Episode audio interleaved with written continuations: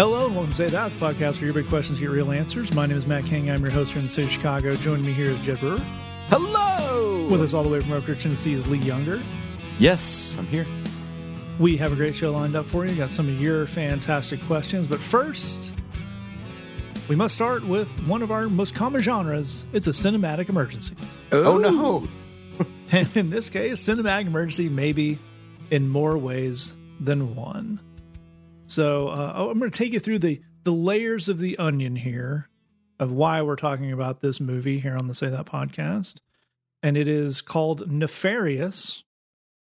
It is a movie about a demon. Ooh. So that's a little in our wheelhouse. It's a movie about a demon. Actually, I'll just read you the synopsis. On the day of his scheduled execution, a convicted serial killer gets a psychiatric evaluation during which he claims he is a demon and further claims that before their time is over, the psychiatrist will commit three murders of his own. So that sounds like, among other things, a real movie. yeah. Um, it is rated R, bit out of the ordinary movies we talk about on this show. It is written by two gentlemen named Cary Solomon and Chuck Konzelman. Now, you may not recognize those names, but you may, may recognize their top credit, which is God's Not Dead. Dun dun dun. I would feel like uh just the fact that like uh they made an R-rated movie is very bizarre because I feel like the the lead character in God's Not Dead would probably get in trouble with his wife or his mother for watching an R-rated movie. probably lose sweater privileges. Yeah, I think uh, I think there is like a s- there's got to be a subplot in one of the God's Not Dead movies, them trying to make them watch a a an R-rated movie to pass a college class or something. Like that's where it Yes. started, and then they spun it up to get more dramatic. Uh, also featuring a cameo uh, by one Glenn Beck, Aha! Oh, which if you are of a certain age or just a blessed person who's not familiar with Glenn Beck, uh, he was a somewhere between Alex Jones and Tucker Carlson about ten years ago. yeah. He literally had also- a big chalkboard where he wrote his conspiracies out for the uh, the many mammaws and peepaws who were watching his Fox News show at 6 p.m. He also fancied himself a comedian, and I mean that literally. He literally performed stand-up co- comedy. He Oh, also buddy. performed a one man show, Yeah, which I believe revolved around his many sweaters. I'm not making that part up. Uh, so yeah, there's a lot going on here. Um, yes, it's literally called the Christmas sweater. So on brand as you may want to be. Um, so I, I watched the trailer for this. Um, I would describe I would describe it as if you ask someone to rewrite Silence of the Lambs after mainlining some megachurch sermons and taking a blow to the head.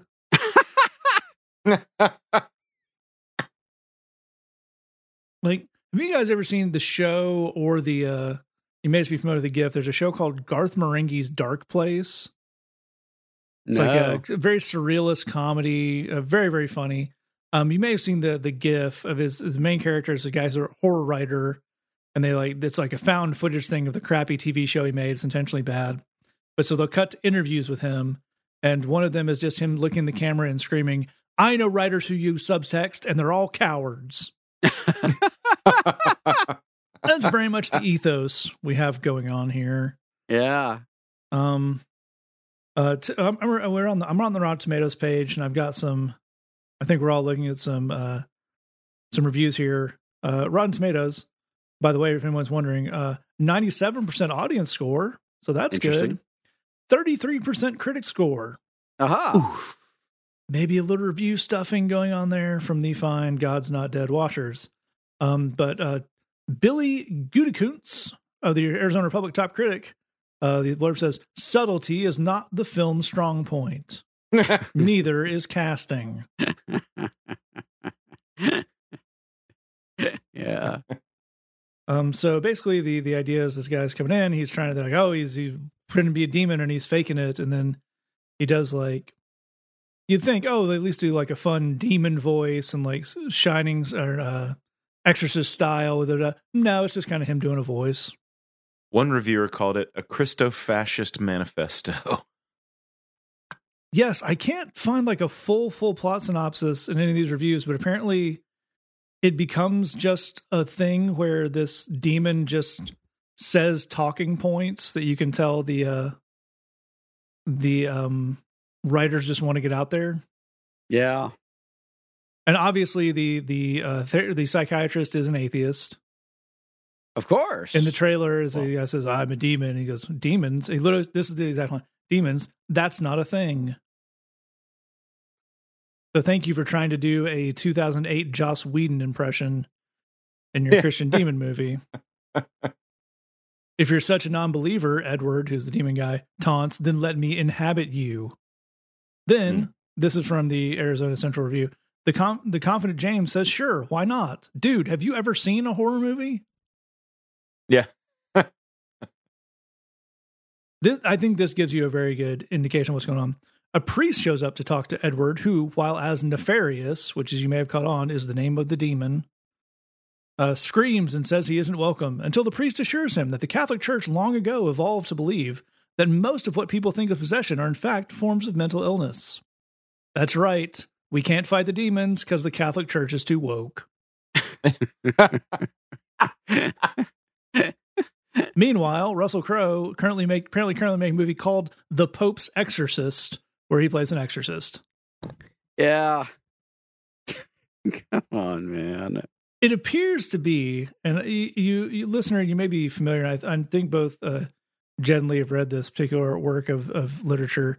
The idea of the, there's a novel called The Brothers Karamazov by Dostoevsky, where the the idea is it's kind of this whole sweeping, huge, crazy Russian novel that's built around really kind of one conversation about the nature of God and humanity and good and evil in the universe.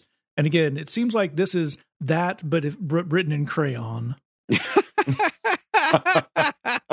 want to have we want to have a big showdown of ideas, but we get so angry when we think about the other side's ideas that we can't write them, and also we're not very smart.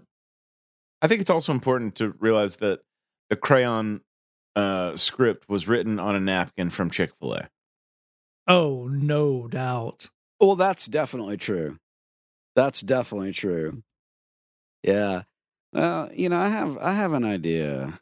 Let me see.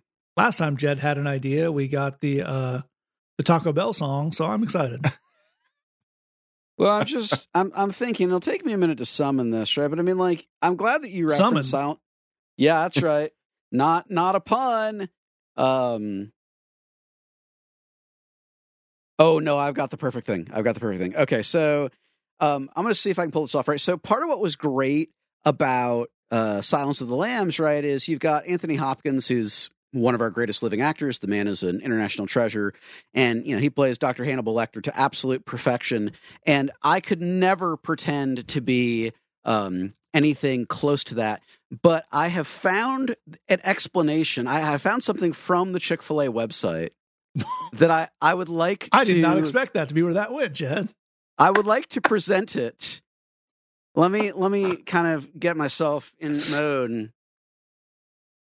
You may be wondering why we're closed on Sundays. Our founder, Truett Cathy, made the decision to close on Sundays in 1946 when he opened his first restaurant. Like I, I think, I think you can Well literally. done. Thank you, thank you. Yes. I, I think you can literally just take things from the Chick Fil A website and do them in a vague, vaguely scary movie voice, and it would be better than Nefarious. I think you could make a better horror movie about someone with a peanut allergy eating at a Chick fil A. Also, the- the the end of the trailer is just we close in on Jed's face with really really extreme lighting, and he says, "My pleasure." Yeah, you got it. I'm I'm reading from another review here, and it says, um, whereas many Christian themed films depict non-believers being forced to confront their disbelief after witnessing or experiencing a miracle, this one goes in a different direction, forcing a non-believer to confront his bel- disbelief after crossing paths with what may be a literal demon. I love the idea of taking a look at God's Not Dead and being like, was the was the scene where uh, Hercules gets shot at a Newsboys concert and that's his come to faith moment? Was that too subtle? was that not off putting enough? Hercules gets shot at a Newsboys concert. What a great sentence. It's a better sentence than it makes for a movie. There's no doubt about that. Apparently, Glenn Beck's cameo is in the epilogue. He just does an extended speech. Cool. It, it makes you, if you suspect that culture war stuff will be included, you're correct. Abortion, diversity efforts, and same sex marriage all get a critical inclusion. There's also it's also stated that Hollywood intentionally infuses movies and television shows with immoral messages in order to corrupt people's minds. You're making a Uh-huh. movie. Yeah. This is a movie now. Yeah. One of the things that I, I love, and, and I think this is very true to kind of American evangelicalism, is like people much better and more talented than you have already done the thing that you want to do. Like, um, The Count of Monte Cristo is one of the greatest stories of all time. And the uh, version of it that was made, the Guy Pearce movie from a, a few years ago, is a masterpiece. It's an incredible film that half of the plot of the movie is about whether or not God is there and whether or not he cares. Like it is the central conflict of the entire movie. You you can leave this to the professionals. Like Right. if if you don't have the horses to pull this off, that's cool, man. It's all right. This is why I don't write operas. Also, Jed, would you would you like to have a uniquely internet bum out moment that I can share with you now? Uh oh. You mentioned that the Count of Monte Cristo came out a couple of years ago. Yeah. 2002. No. Yep. I reject that. The Count of Monte Cristo can legally drink.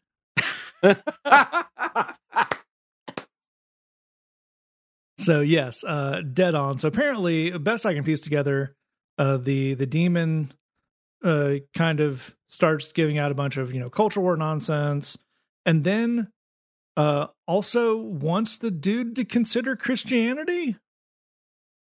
Very conflicted demon. Said if Doctor Martin is the villain, the atheist, the atheist psychiatrist, that makes Nefarious the hero.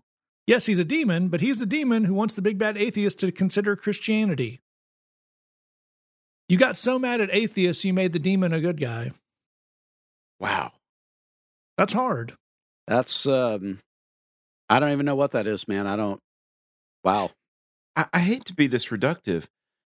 This is really dumb. Yeah. Yes, that is. I think It's just you, really dumb. all these critics clearly had a word count to fill for their site, but I think Lee summed up the uh, summed up the juice there. There's a thing, and I think we see it in all these movies, but there's a, a phrase that I've I've thought of a lot recently, where someone was basically trying to answer the question, "Why aren't conservatives funny?" Hmm. Um, and the the answer that this uh, professional comedian gave was, uh, for a lot of conservatives who try to like do uh, you know, a funny thing or do a TV show or whatever, they get too mad in the middle of the setup and they never finish the joke. Yeah. And this movie seems like that. Like there's an inter- there's a fairly interesting like maybe he's a demon, maybe he's not. Maybe he's making up what his conception of evil would be. Maybe something's coming through. Da da da. And they just didn't do any of that. It was like, oh yeah, he's a demon and he's pro pro gay rights and he wants you to become Christian for some reason. I, think I, I may have. I'm going to refer back. Uh, may he rest in peace to the great Roger Ebert, who wrote a review of a horror movie.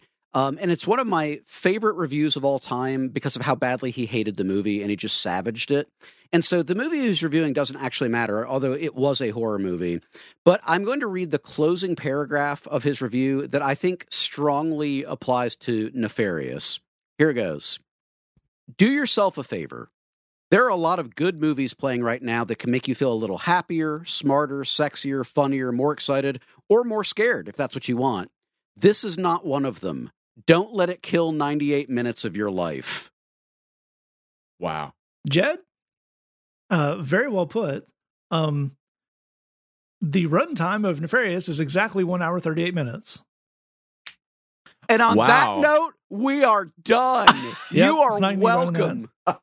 We're out. also, apparently, uh, what we learned is if a movie is one hour and thirty eight minutes long, skip it. For some reason, that is a cursed length for a movie, but 15 minutes is a great length for an emergency segment. So, on that note, we will declare emergency off. We're now going to go to your fine questions. If you have a question for us, you can have us all the way to the end. I'll get some ways to get in touch, or you can scroll down in your episode description and click one of the links you find there. Our first question this week comes in and says, Oh, this is slightly on topic. What is blasphemy? I hear it get tossed around mostly as a joke or an over the top accusation. Is that a real thing that happens and that people should worry about? So, an excellent question. And Jed, where'd we kick this off? That's a great question. So, if you look up, because the word blasphemy is used in, in the Old Testament and in the New Testament, and so you've got both a, a Greek word for it and also a Hebrew word for it. And the original words have an implication of making light of something important, of trivializing something that really matters. That's and and generally something uh, spiritual or religious in nature. But you know, again, there's something that's important, something that matters, and we're going to trivialize it. We're going to make light of it. And I think part of why we may not have a, a good sense of what blasphemy is is our culture does that literally all day, every day with everything. We trivialize everything all the time. Like, if you could be, and I'm not just referring to Americans here, this is global internet culture. Like, if a culture can be blasphemous, in, even in a non religious sense, that is the culture of the 21st century. We are determined to trivialize everything. And the reason why you shouldn't be blasphemous actually is not like a, a magical thinking thing. It's that when you trivialize important things, there tend to be consequences. And um, the consequences can find you unaware because you weren't taking anything seriously. I'll give you a, a non spiritual example of this. Cooking can be a lot of fun. It's a useful skill to have. Um, unless you plan to eat only TV dinners for the rest of your life, you should definitely learn how to do some basic cooking. But kitchens are actually super easy places to get injured.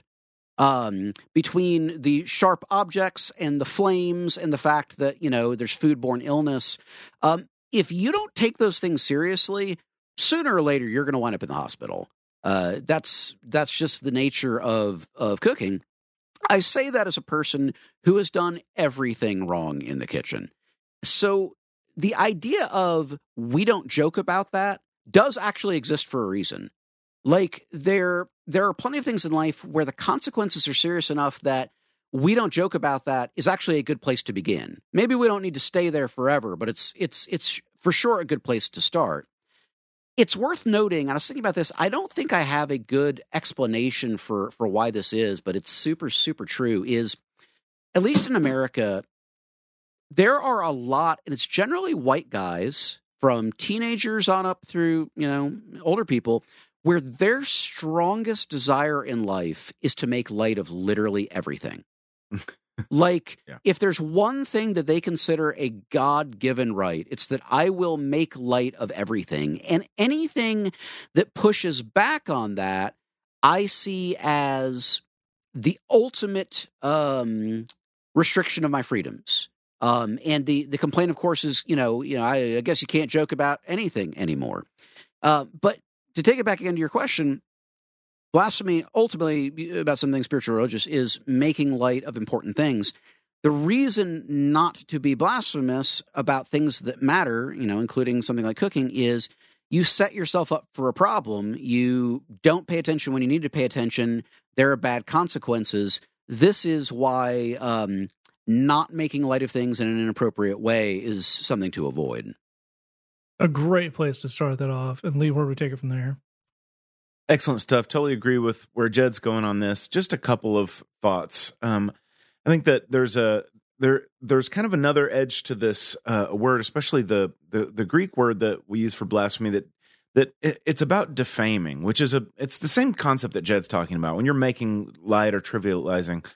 Uh, defaming is is something where you like like if you were going to sum somebody up and you summed them up with something that had nothing to do with who they were but you were serious about that like this this person is about a b or c but what i'm going to tell you is that this person is about um, you know uh, D and F. Like this is a I'm I'm I am representing this person in completely completely the wrong way.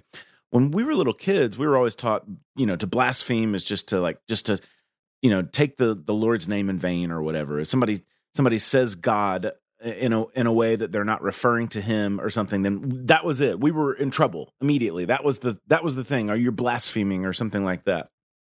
And the sense that you get from these words the sense that you get from scripture is that this has a whole lot more to do with the idea that that you would ascribe a nature or a character uh, when specifically when it comes to god that you would ascribe a nature or a character that has nothing to do with who this person is.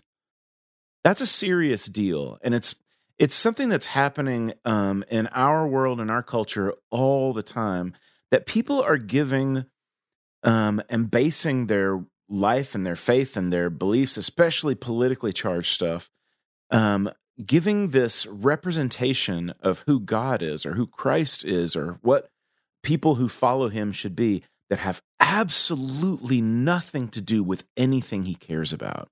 Yeah. That's a much closer version of what blasphemy would be in the New Testament or or even in the Old Testament than it would be the idea of like you know you stubbed your toe and you said oh god you know where eh, whereas that was the thing it was like oh man you have you have blasphemed or something like that it's like no actually when we when when you use god as a way to control people and you give and you give um, them like you hold them under the thumb or you give them something to do or something to side with or something to believe in that has and you use him and his character and his nature as a way to manipulate people or as a way to a way to fire people up and it has nothing to do in fact the opposite of who God is or what he cares about or what he's about.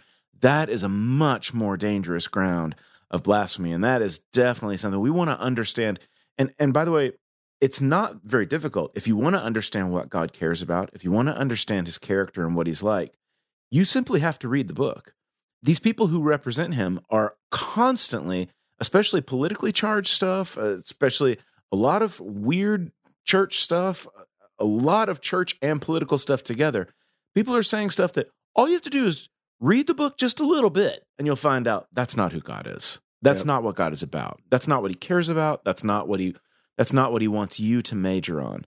And um, it, it, it is simple to find out, but that is a very clear version of what blasphemy looks like in our culture these days. I think that's fantastic stuff from both of these guys. Um, kind of the the crux verse you'll probably get you'd probably think of most, or you may have heard most when it comes to blasphemy, exactly as Lee's discussing there, is from the Ten Commandments. It's Exodus 27. says, uh, you may have heard it said, you know, not use the name of the Lord your God in vain. I actually like the NIV's translation. It says, you shall not misuse the name of the Lord your God. The Lord mm-hmm. will not hold anyone guiltless who misuses his name. So if you do, as we have uh, talked about on the show before, go over to Bible Hub or somewhere else and do the interlinear where you can kind of go word by word and click on that word for misuse or um, in vain you'll find that it is a Hebrew word that has a lot of definitions. The other places it gets used is talking about falseness, so false witness, or vanity, or emptiness. So, and if you go to uh, the kind of dictionary that Bible Hub uses, uh, the first definition they give is emptiness or vanity, emptiness, nothingness, vanity, emptiness of speech. So it kind of exactly tracks what Lee's saying there. It's less stubbing your toe and using a very uh, colorful and controversial, but I find very, uh, very uh, syllabically pleasing uh, curse word that happens in moments like that. That's one thing, but to use the name of God in ways that are emptiness, empty or nothingness, or serve your own vanity, that's that's not good. We talked about before, you know, we, we we've talked about I made the joke several times on the show of, oh gosh, somebody did something that even offended us and that often falls in what I would consider blasphemy in the sense of, well, I, God must hate this group of people that I hate, or God wants you to give me money to buy my thing, or, or just kind of doing your own thing and throwing a little God on top of it in a way that is not right. in any way considering what you're saying and what you're implying and what you are saying about this other person, about God, using that name of God, kind of get what you want, I think is exact to give a little concrete example there of exactly what Lee's saying and how this breaks down in a practical way. So let's move on to our next question here. It comes in and says, in Mark 6, Jesus talks about being a prophet without honor in his own hometown. I feel like the only time, the only thing I hear people say about this passage is comparing themselves or someone else to Jesus in this scenario. Is there anything else this story tells us about Jesus?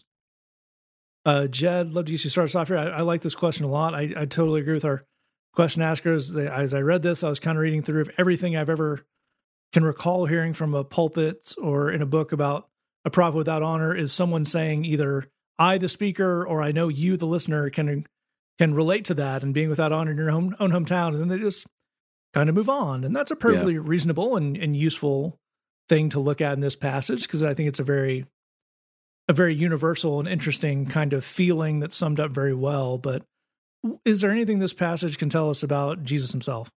There sure is. So, because it's short, let's just read it together. So, I'm in the NIV. This is Mark chapter 6, starting with verse 1, ending at verse 6. Jesus left there and went to his hometown, accompanied by his disciples. When the Sabbath came, he began to teach in the synagogue, and many who heard him were amazed. Quote, Where did this man get these things? End quote, they asked. Quote, What's this wisdom that has been given him? What are these remarkable miracles he is performing? Isn't this the carpenter? Isn't this Mary's son and the brother of James, Joseph, Judas, and Simon? Aren't his sisters here with us? End quote. And they took offense at him. Jesus said to them, quote, A prophet is not without honor except in his own town, among his relatives, and in his own home. End quote. He could not do any miracles there except lay his hands on a few sick people and heal them. He was amazed at their lack of faith. I think there's a, a, couple of things that I think this definitely suggests about Jesus. They're actually pretty cool. So the first is Jesus is not Obi Wan. Let me explain what I mean. Right? The classic thing of the Jedi mind trick. These are not the droids you're looking for. Oh, those are not the droids we're looking for. We're free to go. You're free to go. Jesus doesn't do that. Does Jesus have the ability to overwhelm people and make them think something or make them believe something? I guess, like probably what with being God and all, but he doesn't. One of the fascinating things from this moment is Jesus doesn't make people think or feel certain things. He doesn't make people believe certain things. With huge apologies to all our Calvinist friends, Jesus doesn't make people believe certain things. Instead, he lets people decide what they decide even when they are deciding on incredible foolishness. Let's go back and look at a verse here because it, I, I think it's kind of fascinating, right? Like the comments that the people make, you know, I mean, it's they're they're they're talking smack, right? And so, who knows, you know, uh, what they'd seen and what they'd hadn't, and how much was sarcasm. But in verse five, Jesus could not do any miracles there except lay his hands on a few sick people and heal them. Jesus still healed sick people there. Like, if you wanted to be clear on whether this was legit or not, you you could literally, even with their amazing lack of faith, you could literally watch Jesus heal people on the spot if you so choose. And a large number of people like, nah, I'm not feeling that. I'm I'm not going to do that. So it suggests that um, Jesus leaves us the freedom to decide what we want to think and what we want to feel and what we want to believe, even knowing that we may go in a pretty almost absurd uh, direction with us.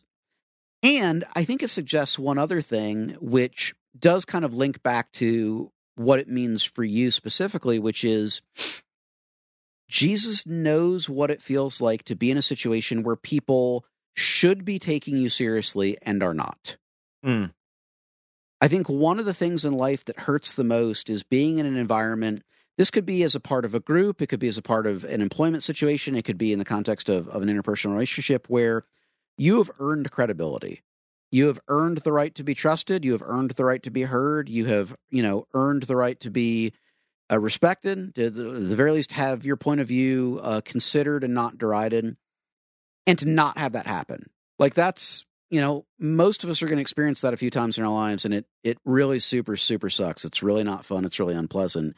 And one of the things that this story tells us clearly is that Jesus knows exactly what that feels like. And it also means that there's no such thing as being so awesome that that's not still a risk. Wow. Yeah. One of the things that I, Americans, at least, definitely believe is if I just rock hard enough, it'll all work out. If I'm just awesome enough, it'll work out. If I'm just impressive enough, it'll it'll work out. If I just use the right magical words, it'll work out. If I just if I'm good enough and smart enough and impressive enough and I have enough followers on Instagram, if I have everything in place, it'll it'll force it to work out. And this story says that that's not true. And that Jesus understands that that's not true and that he is able as it says elsewhere in scripture to empathize with us in the midst of those hard times where life feels, uh, and justifiably so, wildly unfair. Hmm. Oh, fantastic place to start that off. And Lee, what would we add to that? That was fantastic. I, I loved what Jed said there. Just a couple of quick thoughts. One is it strikes me that one of the biggest problems that that the people in Jesus's hometown had about Jesus was that they had gotten to a place where they were not people who were curious. They basically stated, "We know this guy. I'm I don't have an open mind for what he could be because I watched him grow up. I've already decided who he is." Um, I think it's an important thing with really anyone you know, not just not just the Son of God who's come into your who has who has entered the scene of the world, um, but like anybody that you're in a relationship with, it is a good idea to always remain curious about that person. Always be asking questions. Always give them room to grow. Always give them a space to surprise you. That's a very good thing. One of the worst things that can happen to human beings in relationships and in their interpersonal self is when we when we get to a place where we are no longer curious. So that's that's kind of thought number 1 there. The other thought just mentioned briefly, we talked about this actually in the last episode, but there's a companion story to this story in the Gospel of Luke when um, when Jesus is again teaching in his hometown, and we get a little bit of kind of a zoomed in version of some of the thing that changed the tide of people being offended about Jesus was that he talked about the fact that he cared about people from um, a place called Zarephath. He cared about people from a place called Sidon. He cared about uh, people from a from a place called the Decapolis. He cared about Samaritans, and he cared about outcasts. He cared about foreigners, and he cared about outcasts. And they really, really didn't like that. They liked the idea that they were the special ones, and that if if he was going to and if he was going to be amazing, part of the thing that made him amazing was that he was from their place, which was special. We're almost Jesus. He's like us, just kind of a little bit more amazing version, but you know, essentially he's us. And that, you know, that Jesus was really telling people like the kingdom of God is for everyone. It's for people that you don't like. It's for people that are outside of your conception of what matters, all of that stuff. Um, again, I, I think a, a really cool couple of thoughts for us in about Jesus from this story. One, we should always remain curious about everybody that we're in relationship with get being incurious is a is a really really bad thing that that makes you a person that basically can't grow. And we should always be curious about jesus and um and just to know that the the mercy and the acceptance and the love of jesus is so much bigger and so much more widespread than we can possibly imagine. It's what got him in trouble. It's what made people upset with him. It's when people got offended when, was when they realized that he cared about people that they didn't and that's an important thing for us to remember as well.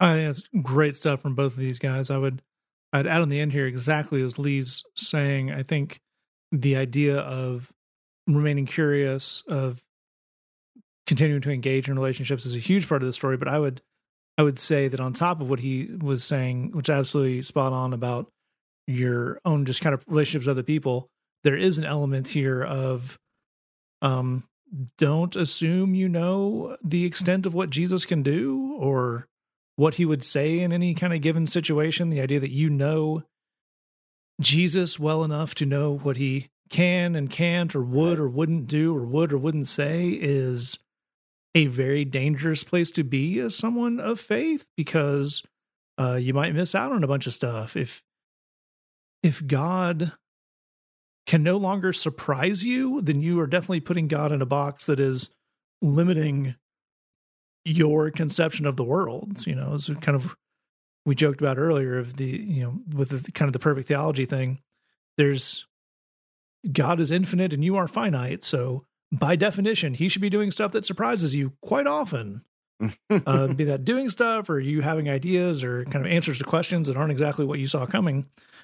That should be happening with a certain regularity. And as you grow and get better and uh, kind of listening to that and hear more stuff, you, you you might find some stuff lines up more often than it used to, or you have in, encountered a situation before that you can apply some past wisdom to. But the idea of uh, no, I know, I know, I know how this one ends. I know how this ends up, and this works out as Lee points out, I think exactly correctly, harmful when you apply it to relationships with other people um, and just kind of jump to the end, but also can be really limiting and uh, rob you of some, I think, some really cool stuff when you apply that to your relationship with God. So, on top of the other great stuff these guys gave you, I, I would, my main takeaway when I encounter this story is don't assume that you know what God's going to do when he shows up in a situation because oftentimes that's going to come down to just what you think you would do and then that kind of loops us back into the blasphemy thing Yeah. from before you're getting a little hmm. a little a bit of an unhelpful loop in that way that leads us to our final question here which comes in and says what's the difference between feeling like god is leading you to do something and just thinking it's a good idea i think another very very interesting question and jed where do we start off with this I love it. I think it's a great question. And I think that to answer it fairly kind of crosses into the realm of mysticism. And the reason that I specify that is by definition, when we're dealing with things that are that are mystical, we're not dealing with one size fits all solutions. Nor are we dealing with things that are particularly easy to describe and to put boundaries on. Um, and so I've got a couple thoughts for you, but um, this will be a bit of a um, touchy feely response because it's at, at core it's it's a pretty touchy feely subject. So across a lot of faith traditions, uh, certainly includes everyone I can think of, and people who who don't subscribe to any faith at all. I think many, many people have moments in their life where they feel a pull in their heart to go a certain way, to to do a certain thing, to take a certain step, and they they don't know why exactly they they feel that pull, but but they do. Um, and and some people uh, would ascribe that to the still small voice. Uh, Christians would would often describe that as the Holy Spirit. I know people that would talk about. I feel like the universe was trying to to get my attention. Um, but I think I think many people, maybe not everybody, but I think many people have at least a couple times in their life experienced moments where it's just there is something inside of you, something in this combination of your heart and brain that's kind of not screaming at you, but kind of insistently saying, you should go this way. And for what it's worth, actually, that's that's literally what the Bible describes. There's this amazing passage, this is Isaiah 30, 21, where it says, Whether you turn to the right or to the left, your ears will hear a voice behind you saying, quote, This is the way, walk in it. And again, I think that a lot of people across a wide range of, of faith traditions or, or no faith at all have very much experienced that. But now here's what's interesting is it's not often that that pull, that that sense of leading coincides with things that are easy or convenient or profitable. Right. And I think that that's where we start to get into the difference. Um, things that are a good idea are generally some combination of easy and convenient and strategic and profitable. Um, and um, that's fine. That's that's how most of us make decisions all the time.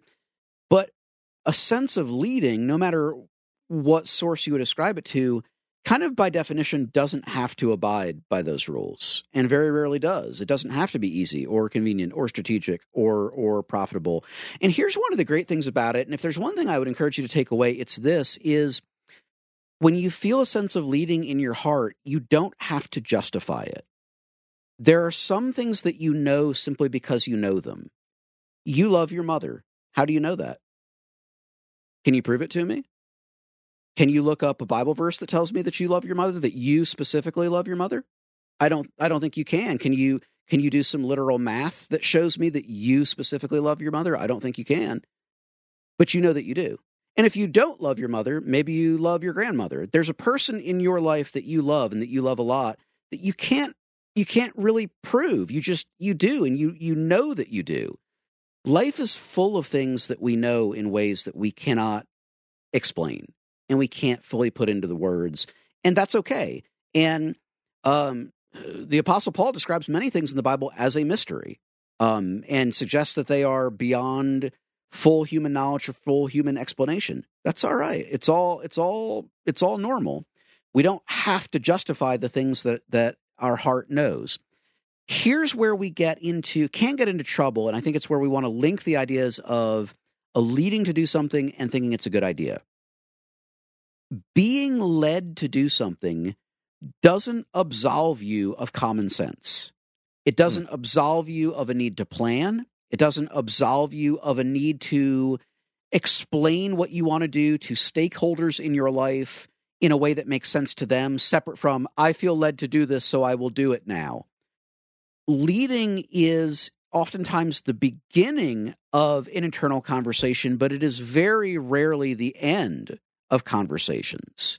Um, I think I have seen plenty of people say, I am going to do this because I am led to do it. And people say, well, what about these dozen logistical concerns? Nope, I'm led to do this. I will do it.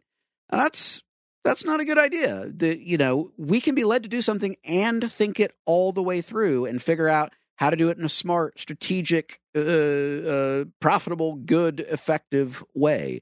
So, to be a human being is this interesting um, dichotomy of we there are many things that we will know that we're not sure how we know but it doesn't lessen the fact that we know them.